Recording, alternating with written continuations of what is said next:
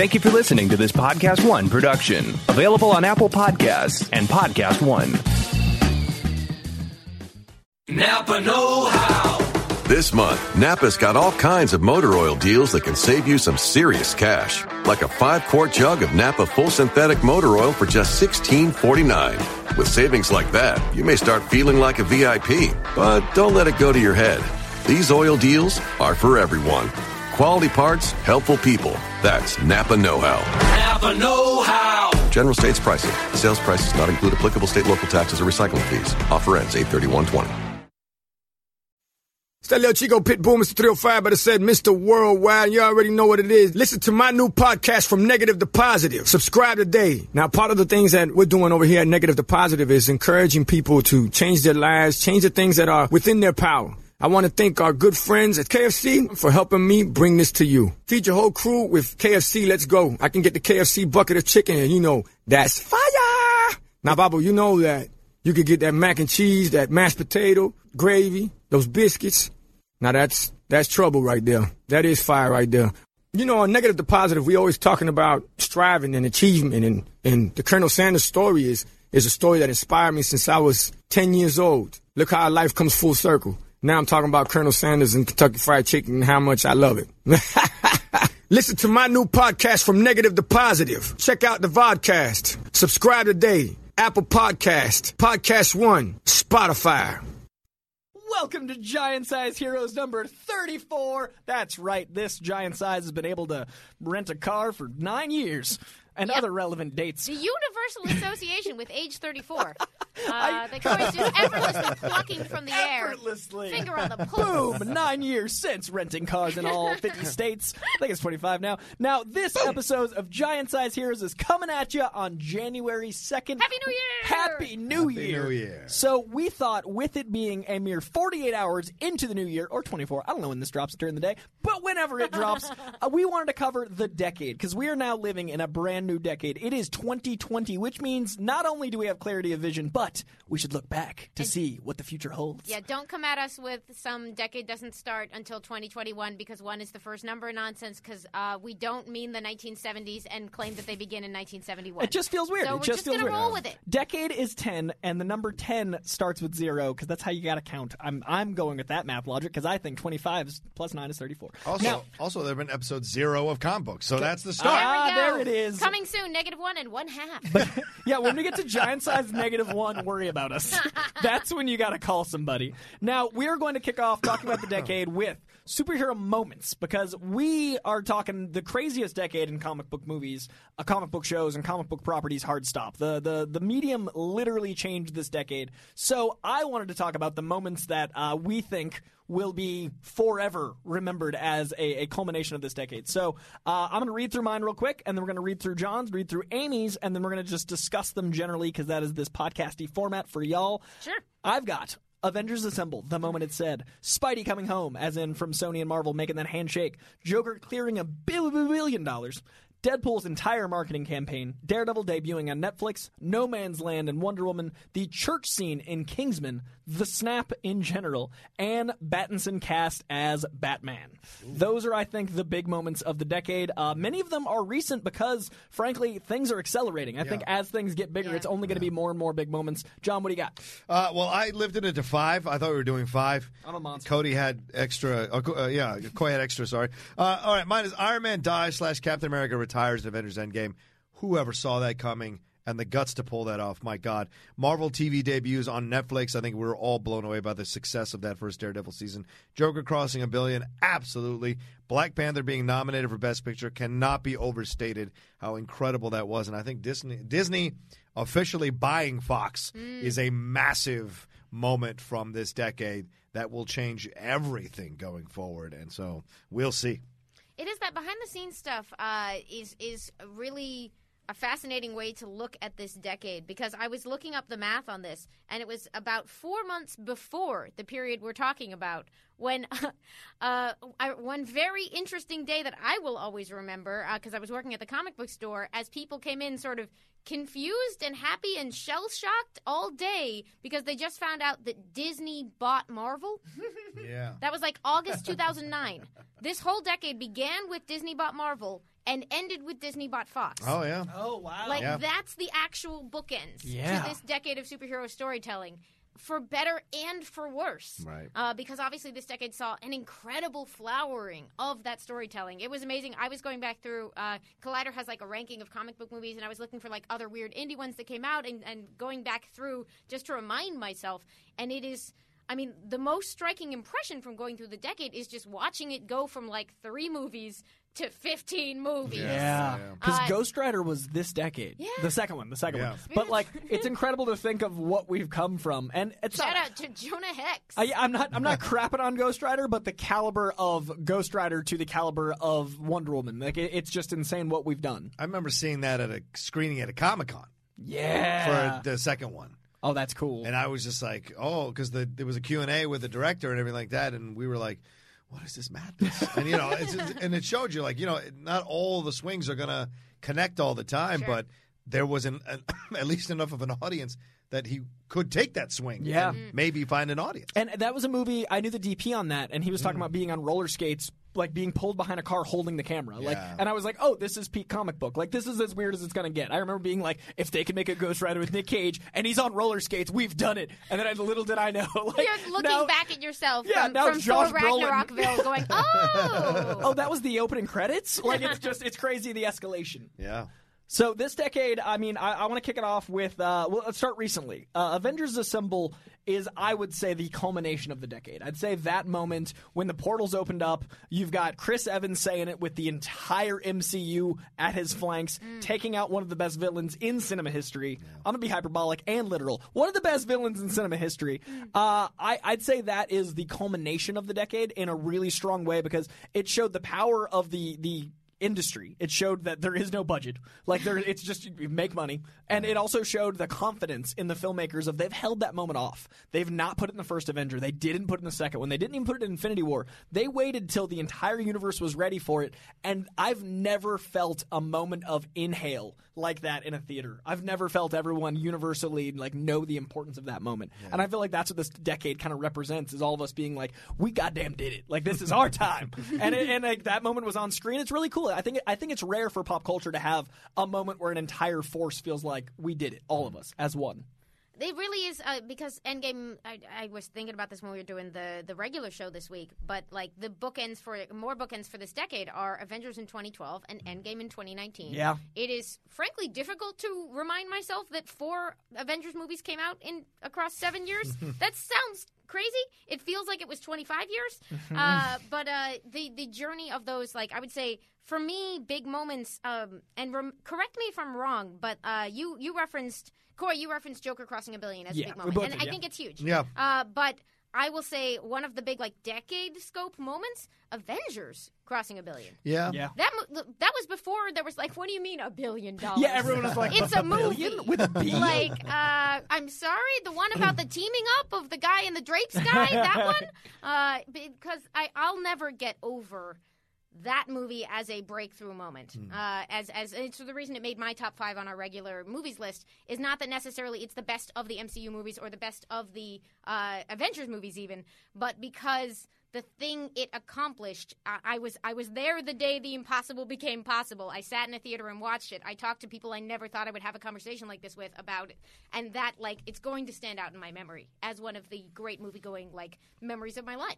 Which is, I mean, that's what we're here to talk about, right? Well, and, and to see uh, no one had put together a series of movies together like that before, except Kevin Smith, Jay and Silent Bob Strike Back. But no one had But all really. the Kevin Smith movies go together in Right. a way that, like, Yeah. they and I love them. I love them dearly. But he's not exactly like Captain America over here, Iron Man over here, Thor over here. Let's do this. I would argue when Holden and Banksy meet, those are from separate universes. Uh, not Banksy, uh, Brody. Jesus, Banksy. You know the artist that was with Jason Lee. the Uh, but secret like, Kevin Smith movie with Banksy. and when Ben Affleck played three characters and they met themselves in reboot, like that is culmination stuff, guys. Uh, also, I want to include that in this rundown. Kevin, ambitious congratulations, of all time. you did it, man. Uh, have you guys seen reboot? I haven't yet. Uh, there, there is a, a beautiful moment with Ben Affleck that like he plays the chasing Amy Ben Affleck in a way that reflects Kevin Smith's entire career, and I was openly crying in the theater because it was Oh. I'm it was weep. oh I, it broke me, and I like to the point I was still messy leaving the theater where I was like oh no I'm in public like that kind of crying. Uh, but it's it that also felt like a culmination of that decade of like Mallrats on like from like '97 two decades. So it was really cool to have like an Avengers Assemble in a reboot. Uh, but we Have we, you noticed, by the way, as a grown up revisiting Chasing Amy, which I haven't done in a long time, but I got reminded of some of the supporting characters in it because I like I loved that movie. Mm-hmm. I watched it a lot. It's just been a while since I picked it up, and I got reminded of like the like the weirdos of the comic book universe, which are now like for modern day Amy. I'm like, nah, I would hang out with all those people. Yeah, they so perfect sense to me, and they are completely within normal bounds. Yeah. like, and it's just so funny. Like the the the fringe characters from that are my normal in 2019. If you look at most 90s movies, and this is perfect for this episode, look at not the last decade, but the one prior, the 90s movies, all of the outcasts are people that are very successful now. Yeah, good like, point. Everyone in 20 years, like James Gunn Yeah. is the like king nerd of that type person, and he's now working at DC at Marvel at the highest level. Yeah. Both of them. And like that happened in 20 years. also, us. The three of us are sitting in this room recording a podcast about celebrating comic book culture over a decade on purpose. Yeah. And people are listening, I assume. Uh, I hope once, so. Once again, this might just be the void, but I assume you're listening, dear viewer. uh, so I'll move on to the next one. Uh, John had, in the same Endgame vein, Iron Man dies, Cap retires in Avengers Endgame. That was, Yeah. to me, the arc landing from both Iron Man 1 and Cap 1 in a way that, like, I, I the selfless, selfish whip, like, Mm-hmm. what a what a move. My, my big thing is always about like how are we moving forward? How are we taking chances? What is the footprint we're leaving? The idea of showing from 2008 to 2019 this journey of this one character, this one man playing this one character, and having it end and making the gutsy decision to kill off one of your main characters of your series and who propped up your universe for so long Right. and started it, I thought was incredibly bold. And other studios might have copped out and given him some kind of other way to stay alive and maybe transferred his energy into a helmet. Uh, uh, we would have could have seen that. comic books never say never. Yeah, it's true. It's true. Um, and then giving Cap this kind of like great wrap up of his entire, as also a thank you as well. Like we actually got him to have a happy ending. And so, like mentally, we're done with Iron Man and Captain America. That's kind of insane that a studio would willingly stop these two characters from existing financially. It just makes no sense. But that's how much confidence they have in their MCU moving on without these two main characters. Yeah. And of course, Scarlett Johansson as well. Black Widow passes away in that film as well.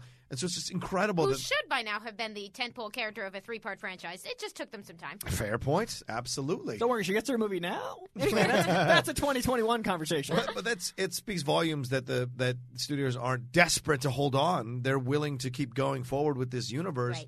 and because they know they're good, they've built up enough of a strength. Who knew that we would get to that point? Mm-hmm. You know, and we're also desperately trying to recast Batman all the time. Here is a studio that's maintained this thing for twelve years. Phenomenal. For me, that moment, uh, the the inverse thematically was so impressive because you've got Captain America who starts as this impossibly selfless character who literally dives on a bomb multiple times Right. visually, Yeah. and he his arc is to go from selfish to selfish. He decides he's done fighting and he retires, and he chooses to retire. Iron Man goes from the most selfish character, literally war profiteering, to letting himself die to save his people. So their arcs inverse.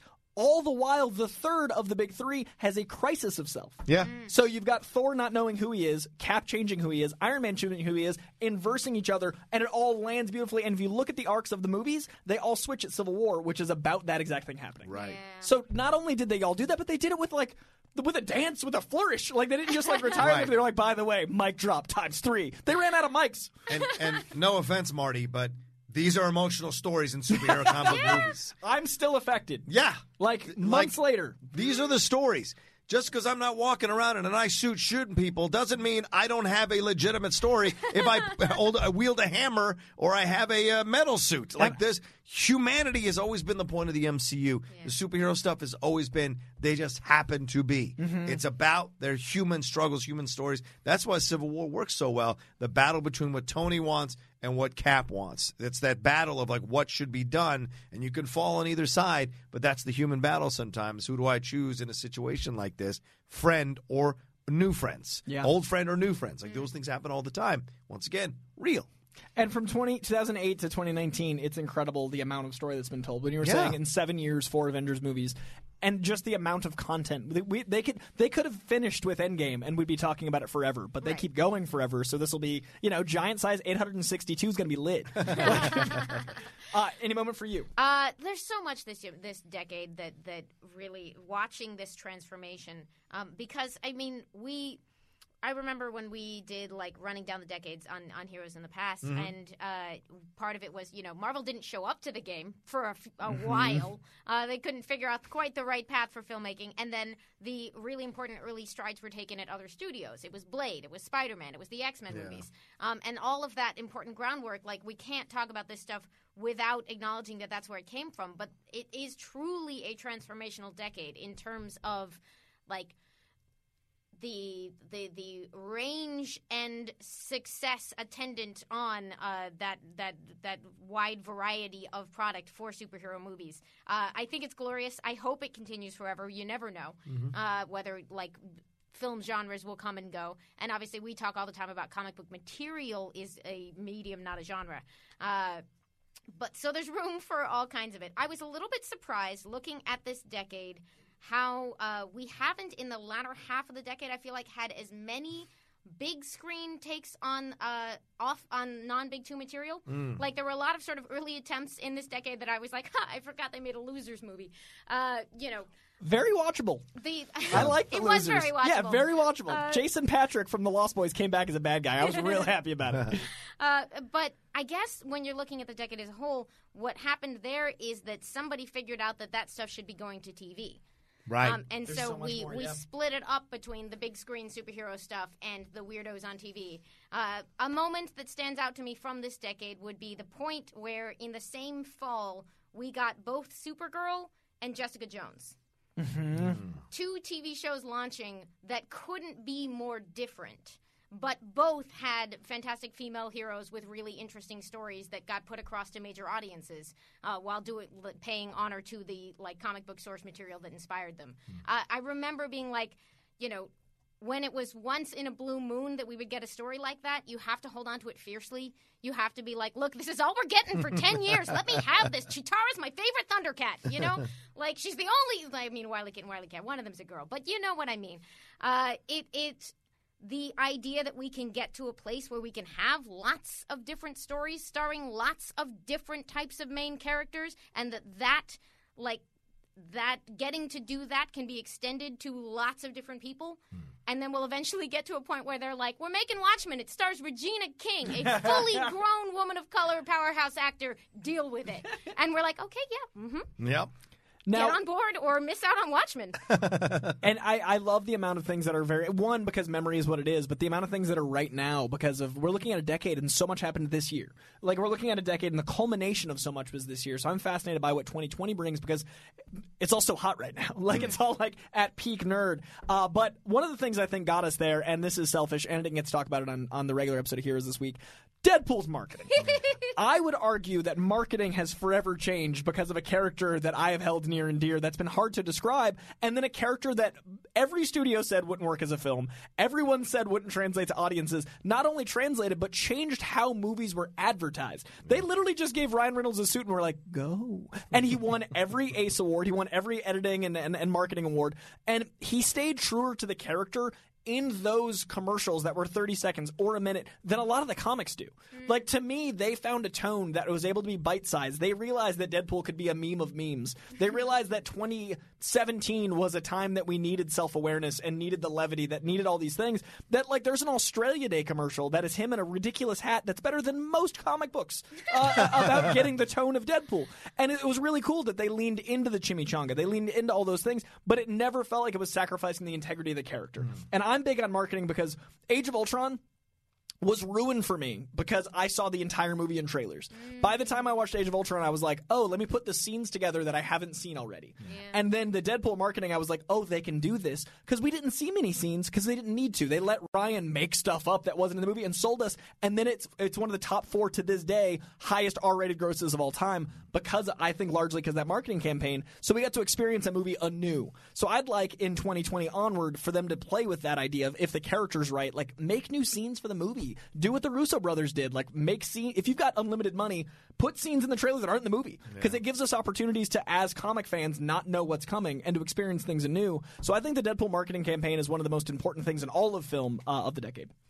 certainly expanded it. The idea that you could do a, a shit emojis and all this kind of on billboards, like you're like, what is this all about? And it's such a gutsy decision because um, it could have blown up in their faces completely. it could, could yeah, have failed absolutely. so miserably. Accusations could have gone left and right on this whole People would have been like, I don't know, you didn't show me what the movie was going to be like, Yeah. so nobody came. So Those nobody romance right. billboards. Remember the Nicholas Sparks That's what I'm saying. billboards? Yeah, Like, those. what, what was it? the Nicholas Sparks billboards where it was him and Marina background and they were like, "This a Valentine's Day, a love story like none before," and that's not I lying. Right. missed There was literally. Nicholas That's Sparks esque, yeah, tons Yeah. of them. That's why I think this new guy, whatever he's doing now, that's Deadpool three. It's not Which new guy? the the new Ryan Reynolds uh, trailer and uh, poster for that. That's oh yeah, yeah. I I, I Wait, think tell me what it is, because I'm missing this. I think between now and when we come back from the break, there's going to be Deadpool news. I, I would put. I think that thing and is Corey's Deadpool. I recording think I this in think it's past, the beginning. The I record. think yeah, I think that's the beginning of the onslaught we're about to get. Right, because no one had heard about this movie and Ryan Reynolds working on this movie, and then you see a trailer and a poster. Is I'm like, this the promoted tweet I keep not clicking on that says they gave us Ryan Reynolds, and I'm like, I'll look that up later? yes, Sorry, I might be missing out on the viral marketing for something really important. there you go. And you go, like, and I'm like, nobody's heard of this movie. we all work in this industry. Yeah, nobody's heard What of are this. you talking about? What are you talking it's about? also Ryan Reynolds, not a small star. Like, Right, it's not like an right. indie film. And he's in khakis and tucked in blue shirts. No, no. And if that's that, if that's new marketing for Deadpool three, once again, brilliant. so just gets you on board. I thought it, the inventive nature of it all.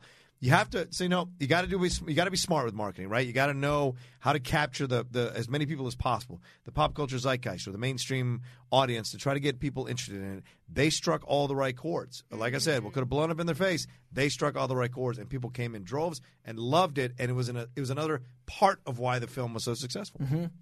Uh, now, the reason I included Joker, and I'm curious why you did, of the Hmm. billion, is uh, after the f- follies, uh, box office wise, they had in a row. For me, it was the oh, we can take an entirely new direction. Hmm. So, as, as I love Shazam, and it was a really special film, but it didn't do gangbusters in box office. It did well for its budget, but it didn't change the landscape. For me, Joker cost 12 cents and it made a billion dollars. It's That's truly a- wild. so, Yeah. so it's not about the billion; it's about what that might mean for DC going forward. To me, that's a symbol of Elseworlds. To me, that's a symbol of isolated stories. To me, that's a symbol of they might not try to do a shared Justice League as soon as they might have, or they might try to do Elseworlds simultaneously with their mm-hmm. shared universe. Mm. And that's all because of that billion. Once you hit that B, that's a different conversation. So, to me, that's more of they're ending the decade with a billion dollar indie film. What does that mean for them going forward? And that's that's why I think it's an interesting thing for the decade because they had a bunch of movies this year that didn't do what they wanted them to, and then the one they didn't trust did. Yeah, yeah. It is a, a really interesting way to start out this next decade. Like a, a a truly even folks who thought Joker would do well, I don't think anybody thought it would do this well. Yeah. Like I mean, I I think that uh, to start to go into the next decade with a a really unexpected like well, that worked impossibly well. If you look back to the last decade, we we had like 2008, that, that gangbusters year of Dark Knight and uh, Iron Man. Like, they're Iron Man did presage the decade to come by being like, here's what can happen with an out there casting choice and faith in your material and just really excellent people working on it. It can deliver a surprise. Um, and so I do wonder, like, does Joker have that kind of meaning for the decade going forward? What message can actually be taken from? We've talked a lot about like what's it going to mean for the future? Is it going to mean more like serious adult tone things? Is it going to be more standalones? Is it going to mean people will only show up for things attached to Batman? Is it going to mean hmm. like it- you know, it's hard to predict what that success actually tells us. I would like it to say take chances on the unexpected approach. Trust that a movie without a lot of action might still reach a ton of people. You know, it, it but I don't know. It might just mean people really like murder. You know, like Kick Ass was like a really peppy people like murder movie and a great like it worked really well. Nothing against it. I just don't know yet. This is me capturing in the early days of 2020. Mm-hmm. Uh, me being like, I'm not sure what that means for the future. It probably means something because that's a lot of money. Yeah. I'd like more talkies. Like I'd like more, uh, you know, drama. Sound comic in movies? films. What a great idea! But you know, you know what I mean. They could even have musical That- oh my goodness, the score of Joker, by the way. but uh, but I, I'd like to see more comic book films that deal with like you know I he's he's a very polarizing figure, but I'd like to see some Tom King to ask. Like he talks a lot. Mm. There's not as much action in his Batman as a lot of writers. I would like to see more superhero films get the drama take like Joker was. That would that would be a great way to go. I would rather that than everything have to be dark and gritty because we suffered through the '90s in comic books because everybody thought dark and gritty was the move. Don't put Nope. everyone in leather because the X Men movies did it for God's sake. John, what do you think the lesson of Joker is? I think for me it was the fact that one, uh, this is a film that um, it finally answered the critique again that I brought up earlier. This idea of oh, this is comic book movies they can't be arty, they can't have art with them. Right now, you can defend comic book movies without the Joker. You really can. Yeah. Sure. This makes it impossible to make that argument ever again because it showed you that there's a market for this kind of movie, this independent art house film about a comic book villain made a billion dollars, which means people went to see it over and over again across the world. Yeah. So that tells you that no matter what the older directors are saying, look, uh, nobody loves them better than I do. No matter what they're saying, it's irrelevant because the audience is there. The audience is there for the massive tentpole event that is Endgame.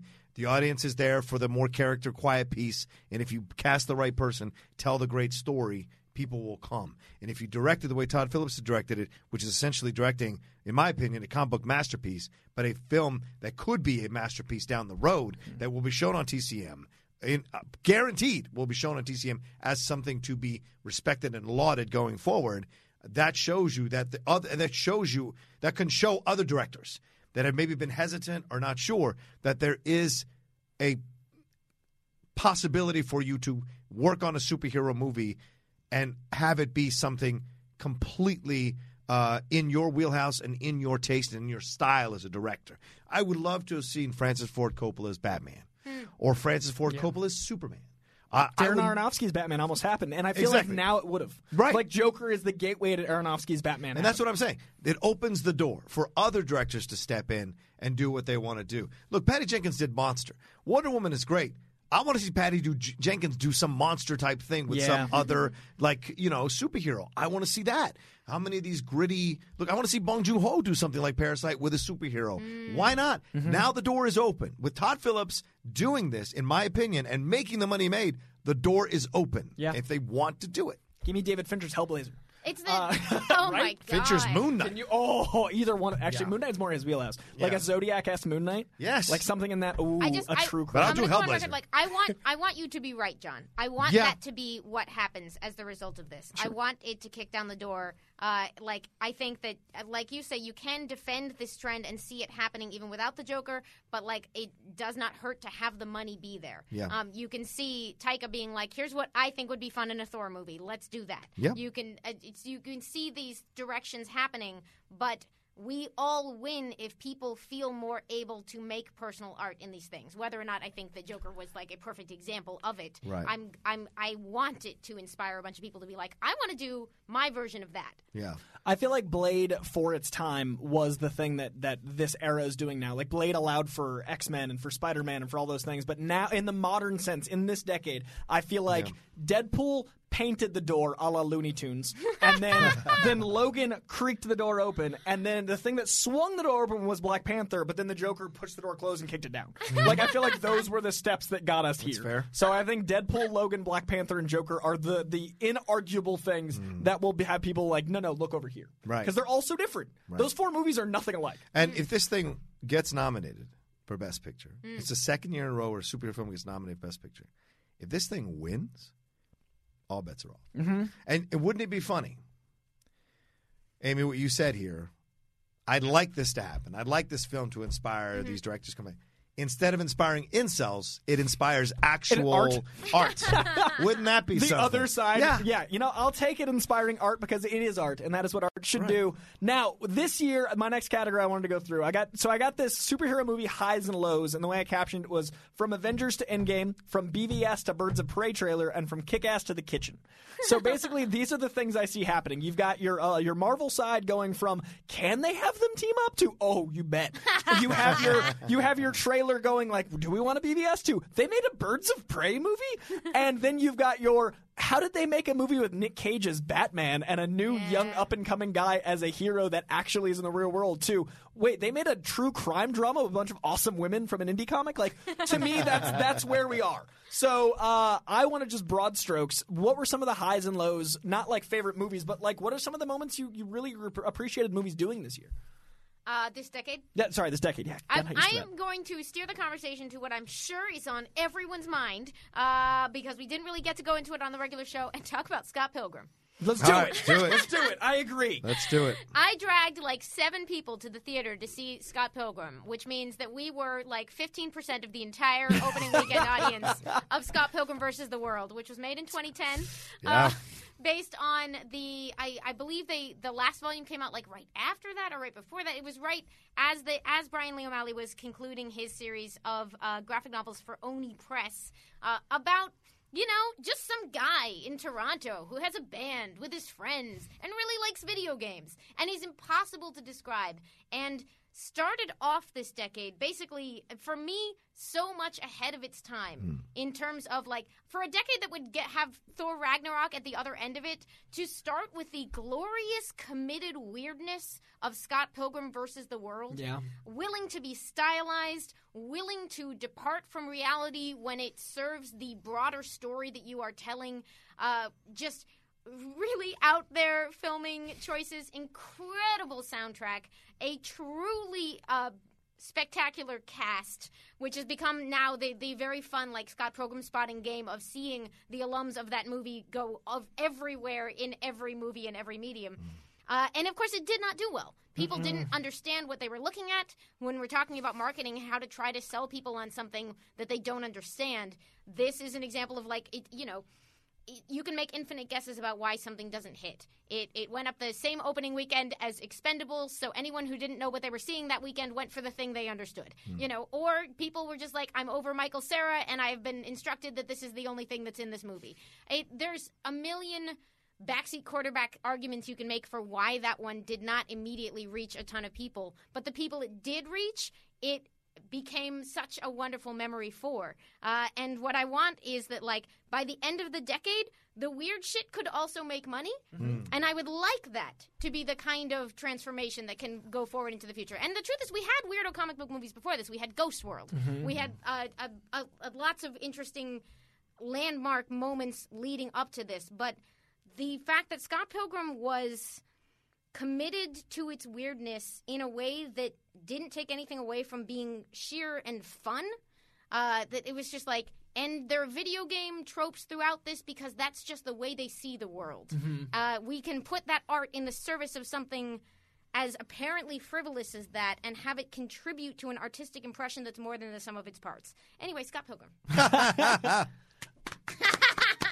I, I would say if Scott Pilgrim came out five years later, it'd be Gangbusters. Yeah? I, I would say if it came out later in the decade that we've lived through, like Yeah. uh, for me, Crossbones was the first moment where I was like, "Oh, you can make a comic movie." When they just had Crossbones look like that, when he was like a modern Power Ranger villain, uh, Yeah. and and it was and it worked. It worked for the narrative. And I think Scott Pilgrim, if it came out a little later, after more of the Marvel stuff, after more of the DC stuff, it might have done better for for everyone. Uh, and of course, it reminds us of the roads not taken this decade because it did not lead to Edgar Wright doing a major Marvel movie, as Yeah. we thought for a while that it was going to. and we had to have Dark World before we got to Ragnarok.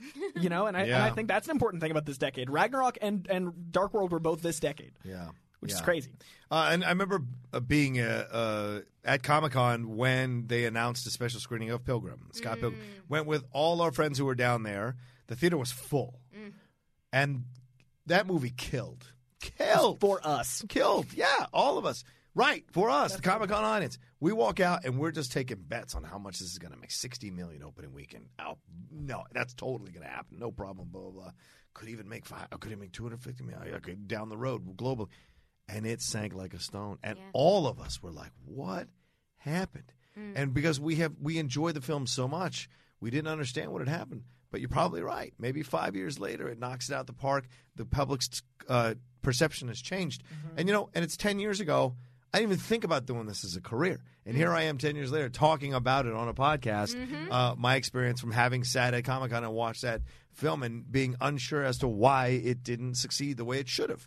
Uh, I think that's the same year as First Avenger. Am I wrong on that or no? What That's year is? close. It was 2010, and First Avenger might. I think it's I think, around. I think it's same year. Yeah, so both those screenings were that same Comic Con, Mm. and I remember, Wow. and I remember the Captain America one being barely half full, Wow. and yet the Pilgrim one was standing room only. We were in the That's balcony. crazy. It was crazy. They walked us all over from the uh, uh, from the panel. They walked us all over to the theater to watch it. Oh, I'm so jealous. I was not like I was at work and couldn't go to the day of Comic Con that that uh, th- screening happened on, and I was like, I hear they showed the movie. I hear the band was there. the band was there. Yeah, Amy's still never been in Hall H, and frankly, What? frankly, Oh my this year is the year I kidnap Amy, and just like she just is in Hall H. I used to just no take the what train your back and forth to work during Comic Con. I would Wow. go whichever days I could get covered. whatever your obligations are, you're skipping some because you're going to Hall H this Yeah, year. you even gotta if go it's to for Hall H. nothing, even if it's for like I'm the. gonna get there and they're gonna be like, "This is the year it sucked." Nobody cares. You need to set foot in hollow ground. no wonder you got in. It sucked.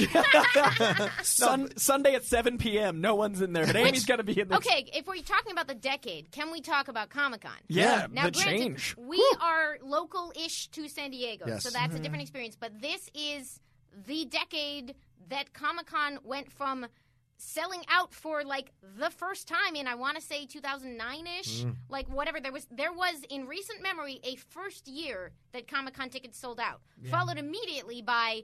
Comic Con tickets will sell out instance after they are available, Yeah. and like this this just tipping point uh, that that of of Comic Con getting bigger and bigger and bigger, and to be like so big now that it is spreading out and dispersing to other cons and going to Brazil and going to New York and turning into something new and having all these satellite conventions that are getting huge in themselves. Hmm. Does that speak to what has happened with the cultural presence of these movies? What does it speak to?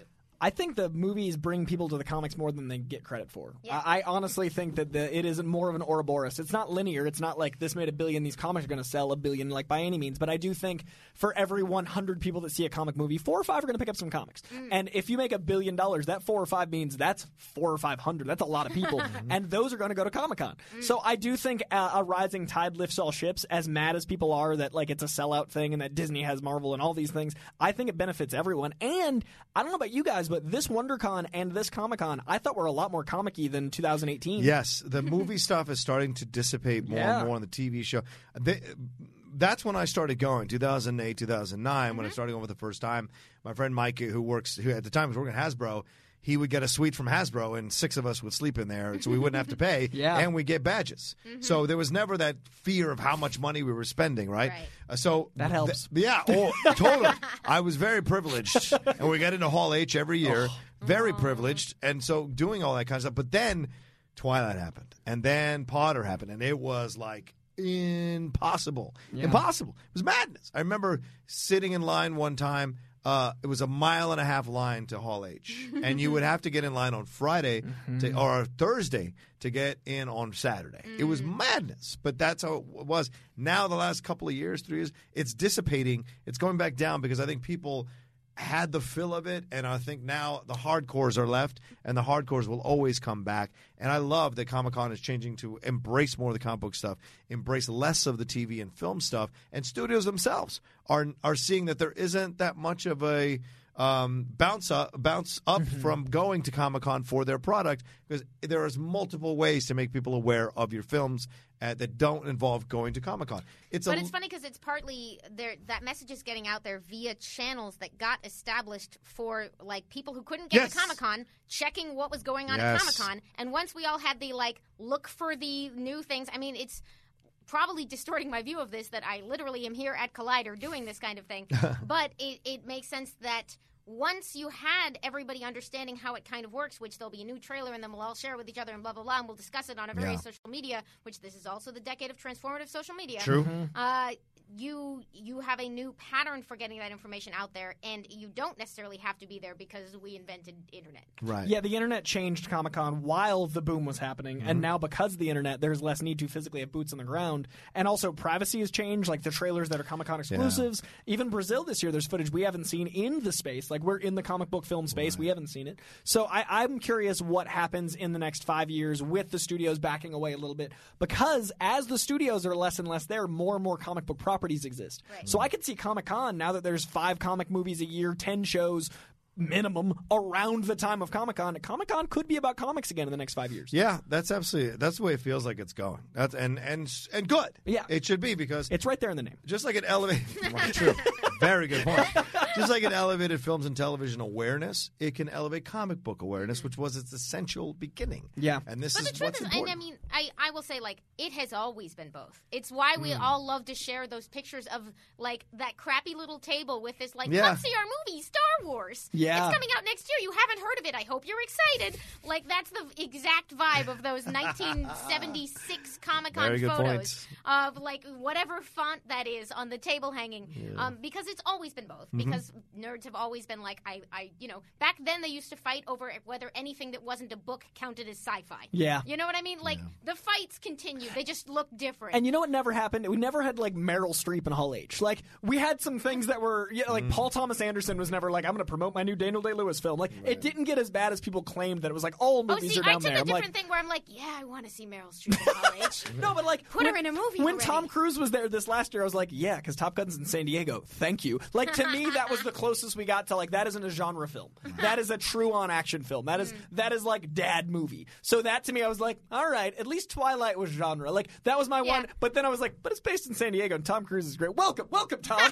so like there is a line, and I think for me the line is like prestige films that make fun of our films. Like if Scorsese talked all of his shit this year and then came next year and he was like, yeah, I got Raging Bull Seven. We're playing it in Hall H. Be like, you know what, Marty, you're not welcome here. Like. Hey, are you kidding? Oh, I would- We would lose it. I would. It I'd would be amazing. Him and Frankie Coppola not welcome in my house. well, I would say Frankie what- Coppola. That's for they sure. said some stuff that's irrefutable. But like I think that genre film has always been a part of it. I agree. But I do think it's turning back towards comic leaning the last 3 Mm-hmm. years, as we've said. And I do think well, I think we'll also see in the next decade a lot more of the medium ones get big and it go back to to yeah, medium. yeah. Like WonderCon got huge. Em- Emerald uh, Con is another Emerald City Yeah. Comic Con. That's Emerald another City one. Comic Con, yeah. New York Comic Con, Yep. uh, WonderCon. Dragon Con for cosplay Dragon is Con. giant. Right, right. So I think it's great that there's so many options, and it's not fair to people that are geologically trapped in a certain area. Like it's cool that it's more worldwide. It's cool Yeah. that it's more like even across the nation, there are more pockets that are worth going to. Mm-hmm. And I love seeing uh, comic book people treated like celebrities this year. I love seeing people like swarm Frank Miller and Tom King. I hope they're safe, but it was cool to see like the excitement. Uh, so from the real world back to TV, uh, we covered movies and stuff a lot, but on television, I wrote down from Daredevil to the cancellation of Marvel TV, from Gotham to Crisis, and misfires and pilots up to the Umbrella Academy, because there are many pilots that didn't go this year, and Umbrella Academy is one of those. How does it exist? Uh, I'd say that as a pilot that I don't know how it got signed off on. I'm real happy it did, but Swamp Thing got canceled mid-season, and Umbrella Academy got a season two. Did I like? If you told me that five years ago, what? like that's insane. We had a Wonder Woman show not go this season, and then we had a Wonder Woman movie do gangbusters. Like if you look at the decade, decade, it's yeah. a crazy the season of 2010. Um, so I I think uh, one of the big wins of the decade for TV has been we've built up to Crisis. We went from the Arrowverse launching to a crossover that is Yeah. that big, and that all happened recently. Yeah, yeah, I agree, I, and it's incredible. They keep a- it's almost like a pseudo Avengers. They keep adding more and more people, and they keep making it work. Yeah. Yeah. I've certainly enjoyed the first three episodes of the current crossover. That's been fun. Yeah. even if I haven't kept up on all the TV shows, Yeah. The characters get explained just enough for me to latch on and understand what's like, happening. here's what you need. Go. Go, Look, yeah, when, exactly. when Hellblazer and Lucifer were talking, I was like, I know this is important because the comic, but who are they in the? And it, but it was just enough. Like I agree. You're like Yeah, these charismatic people. They uh, they may or not trust each other. Let's go. That guy looks and sounds just like John Con. Oh, is John Constantine? what's and that's what's great about how the fandom is spread. Is how the fandom has like there's so much for uh, fans. Mm-hmm. There's so much. Do I want to watch an art, film, art house film? I'll go to Joker. Do I want to watch a big event film? I'll go to Avengers Endgame. Do I want to sit home and watch mature? I'll watch The Boys. Yeah. Do I want to sit home and remember what it was like to watch the old school superhero comic book TV shows? I'm going to watch crossover. It's that kind of vibe to it uh, that I really enjoy. It never. It always it never takes itself seriously, but it respects the material. Yeah. and that's important. And with that CW verse and that Arrowverse, I love it. Do they tackle it tough takes issues? itself yes. seriously in the right way. Yes, exactly, exactly. They tackle they tackle tough issues, but they don't overwhelm you with it, and they find a way to find the positive no matter what's happening. And that's what you wanted from old school superhero TV was to feel like there is a possibility. The world can get better, and that's Mm. always what you walk away from the Mm-hmm. CW feeling. And they they Trojan horsed in a lot of other different content by basically in in whatever 2013 being like we're going to start a show. It's Green Arrow. That is not a sure bet Right. by anyone's Yeah. lights. He's going to be pretty Batman-y. They We're wouldn't just even let him say Green Arrow for a while. Yeah. They, they didn't trust it in Arrow. universe. Yeah. yeah, and they like they slowly like they got in, and then the soldiers started crawling out of the horse, and the whole game was up uh, because Flash came in and was like, "We're gonna actually try a sincere, happy take," which in a in the television environment, in the pop culture environment of mid this decade, was risky. We're gonna try to be earnest. Are people gonna show up? Yeah. That was a huge question mark, and like uh, much credit to Grant Gustin, it worked. Yeah. Uh, also to his incredible supporting cast, uh, One of the best just, team I mean, casts. Ridiculous. Like peer- the they all got powers for a reason. They all earned them. that cast is great. he has three dads, and I love all of them. uh, but the, so they did a really interesting stuff on that show. They took on those with those shows. They've taken big swings. They do keep adding more to it, mm. and they have reinvented the annual crossover in a way that nobody outside of comics has ever gotten to enjoy. Like the fact that millions of ordinary TV watchers are sort of like time for the annual crossover would have been unimaginable to us. Brandon like Routh continued a story from the movies. he played Christopher Reeve as Kingdom Come Superman, and it's all canon because of everything that led to this. And I will this say, decade. like Coy, you are absolutely right about the way that you don't always see it immediately. Like next day, somebody rolls into a comic book store, but you can absolutely see the awareness changes because of a lot, especially of this TV stuff. Mm-hmm. Um, beginning of this decade to end of this decade, just a straw poll of people walking through the door being like, "Who's a Flash stan?" Night and day. Yeah. Like absolutely night and day. It changed the way back issues moved. It changed which collections people were looking at. It changed like I they there it just went from a like well obviously he is a it's not like there was ever a time where Flash was not a beloved character, but he was niche in a way that now he is mainstream. You know what I'm just putting together? You and I often talk about how we're very different, but we have a lot of the same beliefs. But Mm. like the way we see the world is very different. And I love that we do a show. I just put together. You have the inside scoop because of a literal store where you can see people talking about it, and I am friends with like workout bros and sports people. Yeah. So I see the like hyper machismo, like Thanos, bro, and you're like, ah, the Flash is rising in popularity. Like we see. Well, the you and I opposite both see the sides. Venom Boys. Yeah. Oh, and, and the Venom boys. But the fact that like we see those different worlds, and then your generation right before us. Yeah. So your entire perspective is from a You're different not that group of much people. older than us. No, but No, like it's saying fine. It's pop totally culture fine. no, but like I, I'd say the five-year pop culture generation, Oh, it changes yeah. every five years, not every ten. Yeah. I'd say it changes like this. So your worldview, and then like your more niche stuff, and my more like broad stroke. I'm from Boston, bros. Like it's a very different thing. But all of those have been changed so much in the last ten years. Well, look, none of us thought this was possible. no. Us growing up, like from, Ever. from my generation, like What's this was even happening? No, no, it was like, God, we got a TV show, great. Like the idea that you could like, but I'm one of those that stuck around, right? A lot of people from my generation probably moved on and did their thing, but I stuck around, and by chance and happiness, I'm able to enjoy this entire decade and see the stuff that I used to read come to life. Yeah. you know, in ways. And then I was in my 20s and 30s still collecting comic books and still believing in those stories before stuff blew up. Right. And so just it was great to see it happening so much so and like the stories that you that your friends used to or that people used to make fun of you about for having or reading or putting in your backpack or sneaking off to go and catch get that stack out of the folder, you know, um now you can say I was right all along. I knew this shit And now had they're asking material, you. had Now, potential. now they're like, "Hey, Yeah. what's the original issue for Right. blah blah blah?" How Right. did that happen in the comics? Oh, now you want to know. Now you want to know? But we're all the people that are like, "Please come sit in the club. Yeah, Like, right. the clubhouse is over Yeah, here. It's got no, comics. That's how I started in the back house of a comic book shop with a bunch of guys who were way too older than me. Yeah. sitting there as a fourteen to fifteen year old, quietly reading comics. Yeah. it was the best with all the other stacks around you. Yeah. my mom didn't know where I went, but I learned to drive at fifteen, so I drive myself to the comic book shop. I would sit on the stool with like six, seven other dudes. I bet she knew. I bet she was like, they'll call me if he's in trouble. Yeah, right, probably. Six or seven other dudes just reading stacks of comic books and not saying a word to each other. it was the best. But it was that shared communal thing, right? And now we're doing it in theaters. And now we're doing it on these programs. Now we're doing it uh, when we're texting each other, watching the shows on TV in our houses. Yeah. It's all happening in a communal nature. That's why I think superhero films are so great because they allow us to experience that again communally. And we don't have to say a word to each other. and It's uh, just yeah, we all get it. Yeah. And and like 20 years ago in, in this time frame, uh, when I when I was trying to make it acceptable for others, like when I was trying to explain why it was cool Right, right. before the wave we've had the last two decades. Uh, I remember there was a there was a flood at my comic store. Uh, the Merrimack flooded, and my comic store was in the basement. So Larry's comics completely went underwater.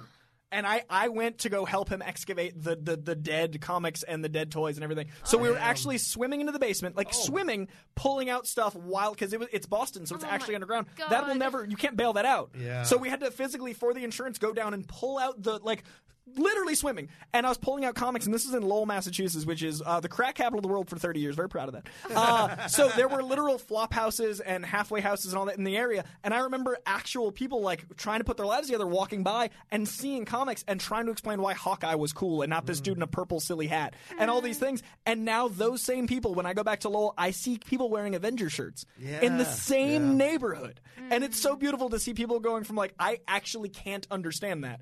On the streets to like, yeah, Avengers are great. Yeah. And that all happened very recently, and this Yeah. decade really made that a permanent thing. Or have them saying, I was always an Avengers fan. Yeah, what are you talking about? I've got a Hawkeye Right. tattoo. What are you talking about? well, and obviously, like a lot of important steps happened before this. We had like the the DC animated universe Yeah. was laying groundwork. X Men, Spider Man, yeah, Blade, There's so Batman. much stuff. Like Yeah. Batman animated series. that was the one. That I I mean that Yeah, I, I, I fully agree. I on the TV front, transformatively, I, it really struck me when I was trying to look back and, and make lists for this decade. Um, I think we have to talk about Walking Dead. Yeah. We have to talk about the before and after of an independent black and white zombie comic becoming a ratings juggernaut. Like I know that in this day, like is, there's not a revolution every time there's a new episode of Walking Dead out. It's a couple of different shows. I think they're still doing well, but like to truly like experience the before and after of that, the way it really like. I, I mean, it had to be one of the first examples of like people will show up for this weird off kilter comic with specific source material uh, that was like it was an unlikely hit in comics first and an even more unlikely hit on TV. And I would argue probably that we wouldn't be getting the Preacher and the Boys and and Watchmen and it all of this helped, stuff absolutely. without Yeah. it being like AMC got on the map by being like, look. That weird thing over there, it's got really strong serialized storytelling hooks. That's what we do. Maybe we can make something happen. Yeah. And now we live in this age of like nearly every indie comic is getting uh, optioned for something, which I hope we get to see. Mm-hmm. Netflix, obviously, they might have hit on this model eventually anyway because they needed offbeat material. Right. Um, like w- maybe Netflix's Locke and Key and Sandman, maybe they were always going to come, but maybe Walking Dead really made this happen. I think Walking Dead was definitely the kindling that led to the light that is the, all of this stuff. Like I think it was the foundation that I mean that was 2010, like you said. Like I can't believe that was 10 years ago, but it really like that has all been right now. And I I don't know what could possibly escalate from here, and that's what intrigues me so much. Is when we're talking about all the recent things like Joker's availability, Walking Dead being at the like where it is, like all these things. Like I can't imagine more, but I that's what's coming. Yeah, and we look. This is a decade thing, right? Um, you can go all the way back. People were obsessed with Mash. People are obsessed with Dallas. People are obsessed with Friends or Seinfeld in the '90s. Then you go into Sopranos, The Wire, and here we go into Walking Dead. These are the these are the things. Game of Thrones. These are the things. But Walking Dead is the superhero comic book show. And I remember being at the first Comic Con that they were previewing it. Mm. My friend Michael, who's one of the geek buddies that I do that show with, Michael Vogel, he is friends with Robert Kirkman. Hmm. Kirkman sits in the back of the hall, or back of the room rather, while other people are talking about the creators. And, and Robert sits down with us, and Michael, and I'm next to Robert Kirkman, and he is talking about it. He's like, "Do you think it's really gonna? Do you think people are gonna really want to watch this show?" and I'm just like, I remember that conversation going like, because I didn't know Amy that it was, I didn't know about it. So hmm. when you and most of the world. Right, right, right. Fair, fair. I didn't know that it was a like it had no business working in the comic books. I didn't know that. So when he's expressing concern whether it's going to work or not, Um, I I had no context for that because I'm like they're making it. You should be happy that them. And so to see what it became was mind blowing. And I went after I saw the first episode. I remember because they screened that. I remember that I went and just bought the stack of hardbacks. Which again, you and a lot of people in the world, which is part of how, as Coy you referenced, like that is inform. It has informed a lot of my view of this decade. That like just watching Yeah. people It does who happen. were completely new come Yeah. in to be like, I I hear Walking Dead is a comic, and come back for volume two the next day. Mm-hmm. Right. Like I saw it so many times. It was my budget for that year. I was going to buy shirts and other shit. No, I just bought the stack of them, and I was like, I guess I'm done on a Friday, and I just wa- and, and just wa- enjoy the con for the rest of the time. But it was worth it. They're great. And the people that want to learn, and the people that think, and the, I want to spend ten minutes on comics, but the people that want to learn about comics are out there, and the more exposure these movies and TV shows get, the more those people feel comfortable doing it. Comic books are not the scary thing in the basement that they were considered mm. ten years ago. Comic books in 2019 aren't what in 2009. Like I got to find this weird niche thing. No, no. Walmart's got those exclusive. Barnes and Noble carries comics. Comic book stores has everything you need, especially House of Secrets in Burbank, California. and I really think that you can find a lot of what you're looking for in any in any genre within the comic book medium because there's something for everyone. And speaking of that, this decade has been incredible for indie books. It has been mm. incredible for the big two. It has been so good, I think, for bringing comic books back from the depths of oh no, we're mm, canceled. Mm. Um, because like when the, when it was turning the millennium, going into 2000, Marvel was selling off properties to keep their lights on. Ultimate Spider-Man was written on freaking like giant stacks of paperwork because they didn't have desks anymore. Bendis was talking about how they couldn't keep the lights on, and him and Bagley were like, "Let's make three issues." And then Ultimate Spider-Man ignited the MCU. Like this all happened only the decade before this decade. So in 2000 2010, we almost lost giant publishers, and then 2010 to now, they've been taking their strength back. I think. Yeah.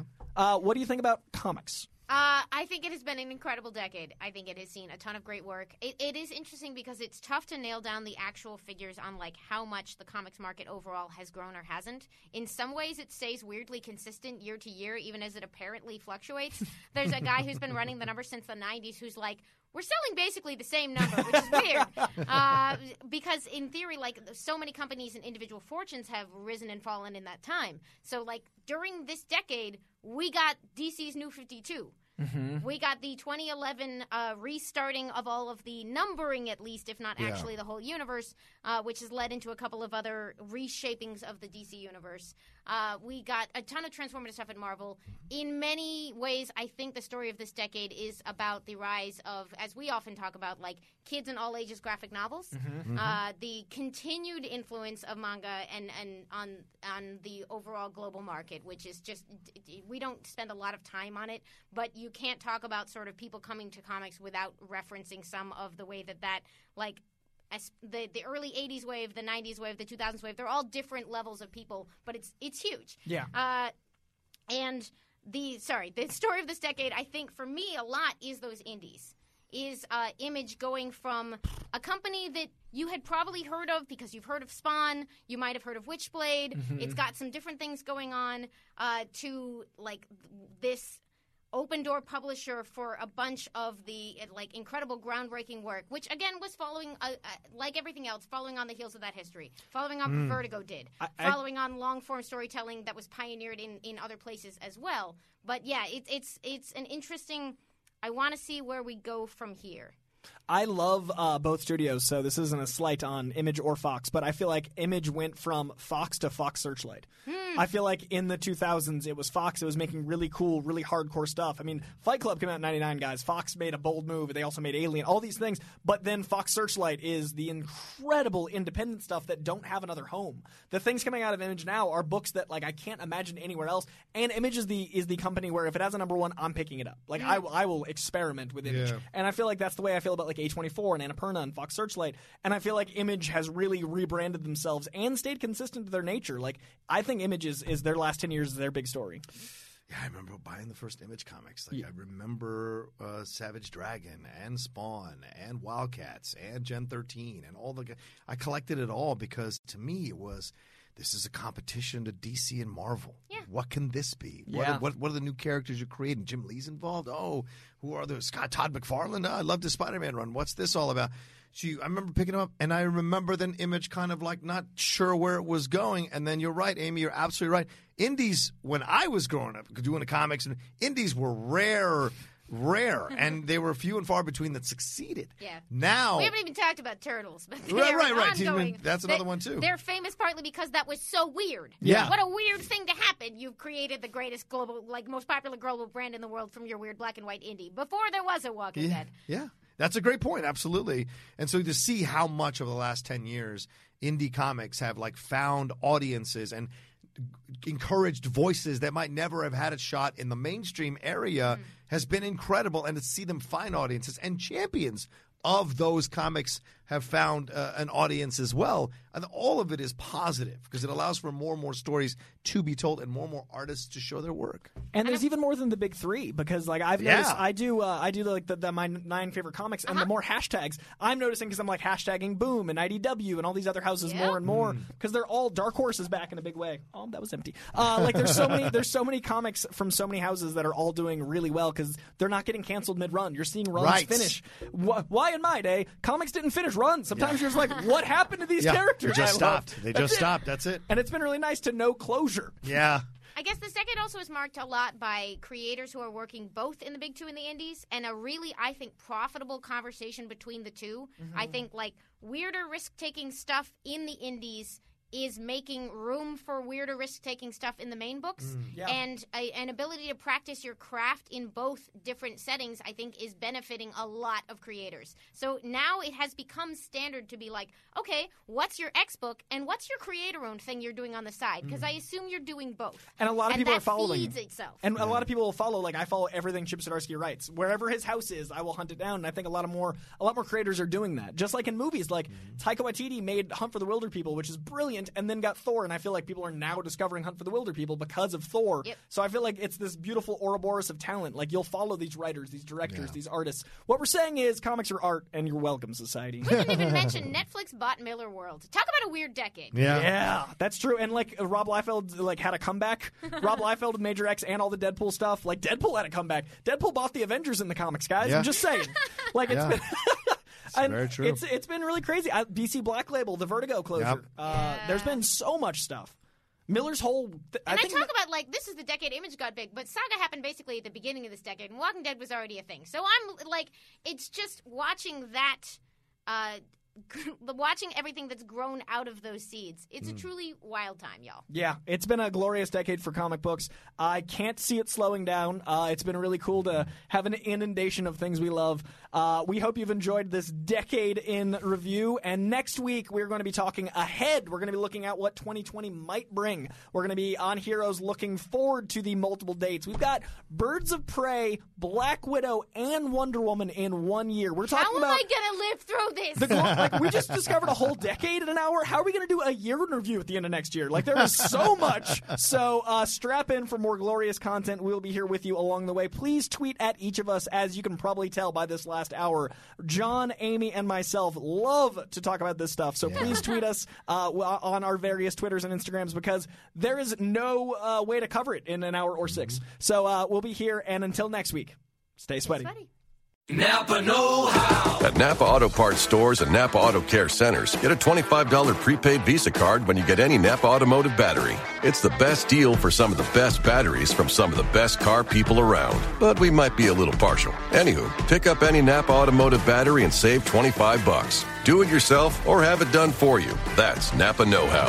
Napa Know How. At participating Napa Auto Parts stores and Napa Auto Care centers while supplies last. Offer ends 83120.